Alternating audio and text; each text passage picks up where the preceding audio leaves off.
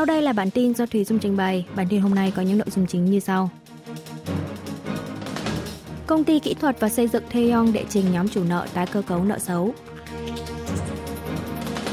Hàn Quốc sẽ ký kết FTA với Hội đồng Hợp tác Vùng Vịnh vào năm 2024. Tổng thống Yoon song yeol bổ nhiệm tân tránh văn phòng tổng thống.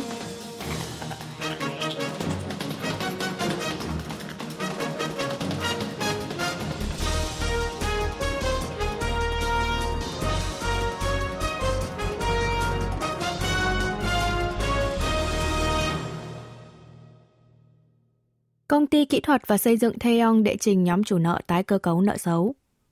Công ty kỹ thuật và xây dựng Theon thuộc tập đoàn Theon ngày 28 tháng 12 đã đệ trình chủ nợ là Ngân hàng Phát triển Hàn Quốc KDB tái cơ cấu nợ xấu. Nếu có trên 75% nhóm chủ nợ đồng ý, thì doanh nghiệp sẽ được gia hạn khoản vay và hỗ trợ vốn để phục hồi hoạt động kinh doanh.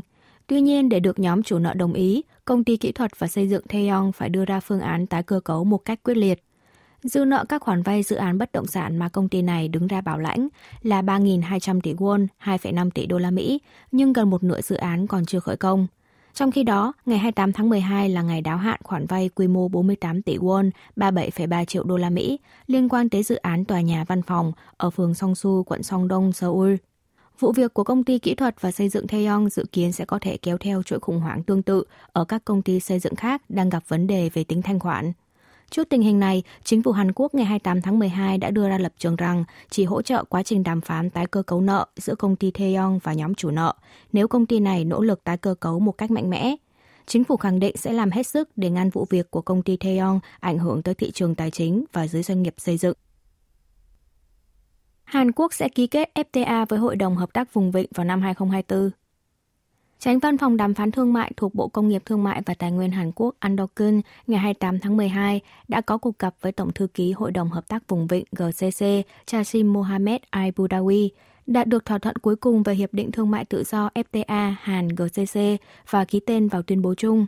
Hội đồng Hợp tác Vùng Vịnh là một khối hợp tác kinh tế theo hình thức liên minh thuế quan, bao gồm 6 nước là Ả Rập Xê Út, các tiểu vương quốc Ả Rập Thống Nhất, Kuwait, Qatar, Bahrain và Oman.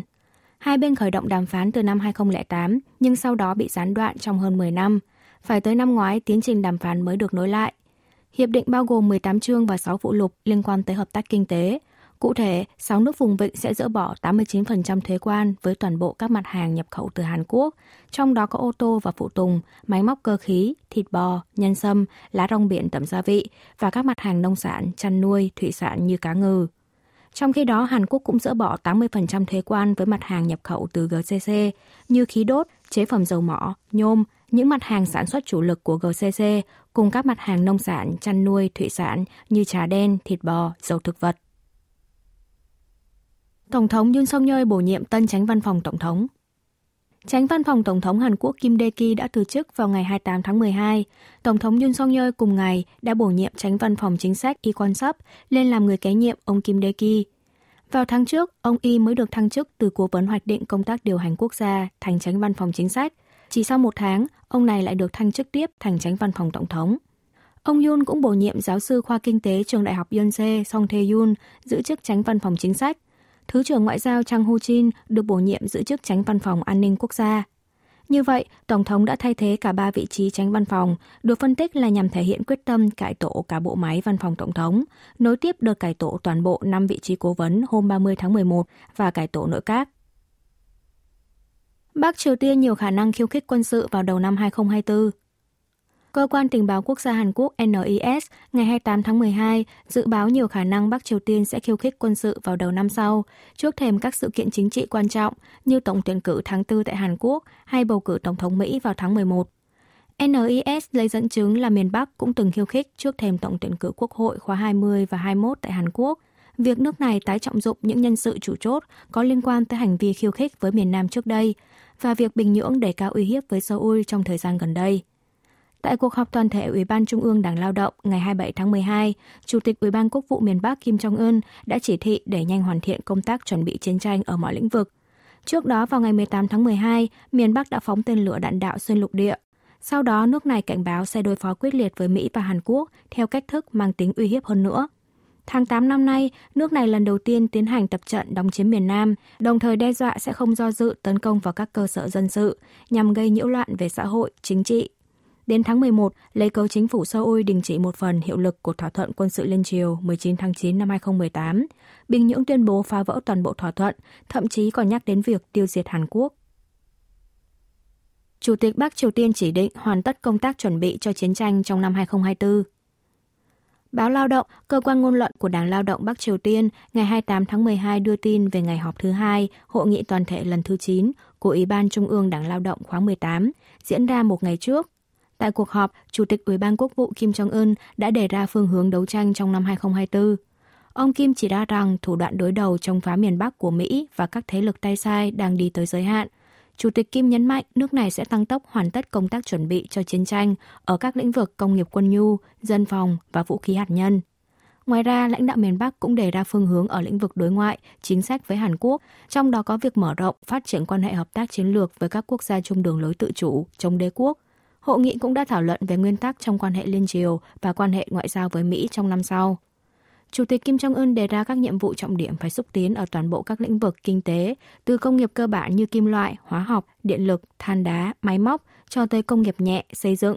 Trong một diễn biến liên quan, người phát ngôn Bộ Ngoại giao Hàn Quốc Im Su-sok bày tỏ lập trường lấy làm tiếc sâu sắc về phát biểu hoàn tất chuẩn bị cho chiến tranh của ông Kim Jong-un tại hội nghị trên. Seoul kêu gọi Bình Nhưỡng dừng khiêu khích hạt nhân, tên lửa, quay trở lại con đường phi hạt nhân hóa.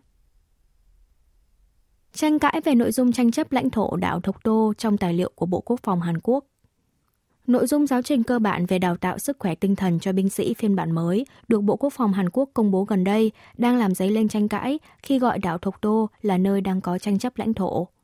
Tài liệu này viết rằng các cường quốc quanh bán đảo Hàn Quốc như Trung Quốc, Nga, Nhật Bản đang rơi vào đối đầu sâu sắc Xung đột quân sự có thể xảy ra bất cứ lúc nào bởi các quốc gia này đang triển khai sức mạnh quân sự ra nước ngoài vì lợi ích của mỗi nước, hoặc diễn ra tranh chấp lãnh thổ như tại quần đảo Điếu Ngư, tên tiếng Nhật là quần đảo Senkaku, quần đảo Kurir, vấn đề đảo Thục Tô.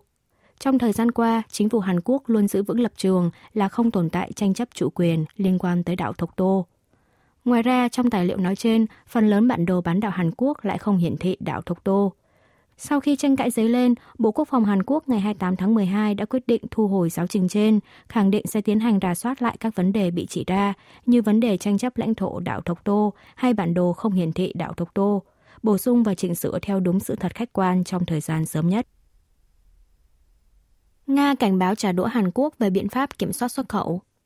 Một ngày sau khi chính phủ Hàn Quốc công bố siết chặt chế độ kiểm soát toàn diện nhằm phối hợp với cộng đồng quốc tế kiểm soát xuất khẩu sang Nga, Bộ Ngoại giao Nga vào ngày 27 tháng 12 giờ địa phương cũng cảnh báo sẽ có biện pháp trả đũa Seoul. Moscow chỉ ra rằng quyết định cấm xuất khẩu của Hàn Quốc là một biện pháp không thân thiện, căn cứ theo đề nghị từ phía Mỹ, cảnh báo Seoul sẽ bị thiệt hại về kinh tế và công nghiệp. Người phát ngôn Bộ Ngoại giao Nga Maria Chaharova nhấn mạnh Moscow có quyền thực hiện biện pháp trả đũa với Seoul và không nhất thiết phải cân xứng với biện pháp của Hàn Quốc. Cơ quan tình báo quốc gia Hàn Quốc trước đó đưa ra phỏng đoán miền Bắc đã chuyển cho Nga trên một triệu quả đạn pháo kể từ sau tháng 8, đủ cho Nga dùng hơn 2 tháng trên chiến trường với Ukraine. Vào ngày 27 tháng 12, Bộ Công nghiệp Thương mại và Tài nguyên Hàn Quốc đang công báo về dự thảo sửa đổi hướng dẫn xuất nhập khẩu vật tư chiến lược lần thứ 33, trong đó bổ sung thêm 682 mặt hàng xuất khẩu thuộc diện kiểm soát toàn diện sang Nga. Tòa án tối cao Hàn Quốc tiếp tục tuyên nạn nhân bị cưỡng ép lao động thời chiến thắng kiện. Tòa án tối cao Hàn Quốc ngày 28 tháng 12 đã tuyên phía nguyên đơn thắng kiện trong hai vụ kiện đòi bồi thường thiệt hại của nạn nhân bị cưỡng ép lao động thời chiến và gia quyến. Bị đơn trong hai vụ kiện này là công ty công nghiệp nặng Mitsubishi và công ty Hitachi Chosun của Nhật Bản. Hội đồng xét xử kết luận phía nguyên đơn có quyền yêu cầu doanh nghiệp tội phạm thời chiến Nhật Bản bồi thường thiệt hại về hành vi cưỡng ép lao động trong chiến tranh – Tòa án Hàn Quốc có thẩm quyền tài phán quốc tế trong vụ kiện này. Tòa án yêu cầu hai công ty này phải chi trả tiền bồi thường và lãi chậm trả mỗi nạn nhân từ 3 triệu won, 2.230 đô la Mỹ đến 120 triệu won, 93.165 đô la Mỹ. Tuy nhiên, ít khả năng phía doanh nghiệp Nhật Bản sẽ trực tiếp chi trả tiền bồi thường cho các nạn nhân, tương tự như các vụ kiện trước đó đã được tòa án tối cao tuyên nguyên đơn thắng kiện. Về phán quyết lần này của tòa án, vụ trưởng vụ châu Á Châu Đại Dương Bộ Ngoại giao Nhật Bản Namachu Hiroyuki ngày 28 tháng 12 đã triệu mời công sứ chính trị thuộc Đại sứ quán Hàn Quốc tại Nhật Bản Kim Chang Hyun đưa ra lập trường lấy làm tiếc về phán quyết của tòa án Hàn Quốc. Tokyo tuyệt đối không chấp nhận phán quyết vi phạm rõ ràng Hiệp định về quyền yêu sách Hàn Nhật năm 1965 này. Về phần mình, cả hai doanh nghiệp Nhật Bản cũng đều bày tỏ lập trường lấy làm tiếc về phán quyết của Tòa án tối cao Hàn Quốc. Quý vị và các bạn vừa nghe xong bản tin của Đài Phát thanh Quốc tế Hàn Quốc KBS World Radio. Tiếp theo là chuyên mục tiếng Hàn qua phim ảnh do Y Trong Ưn trình bày.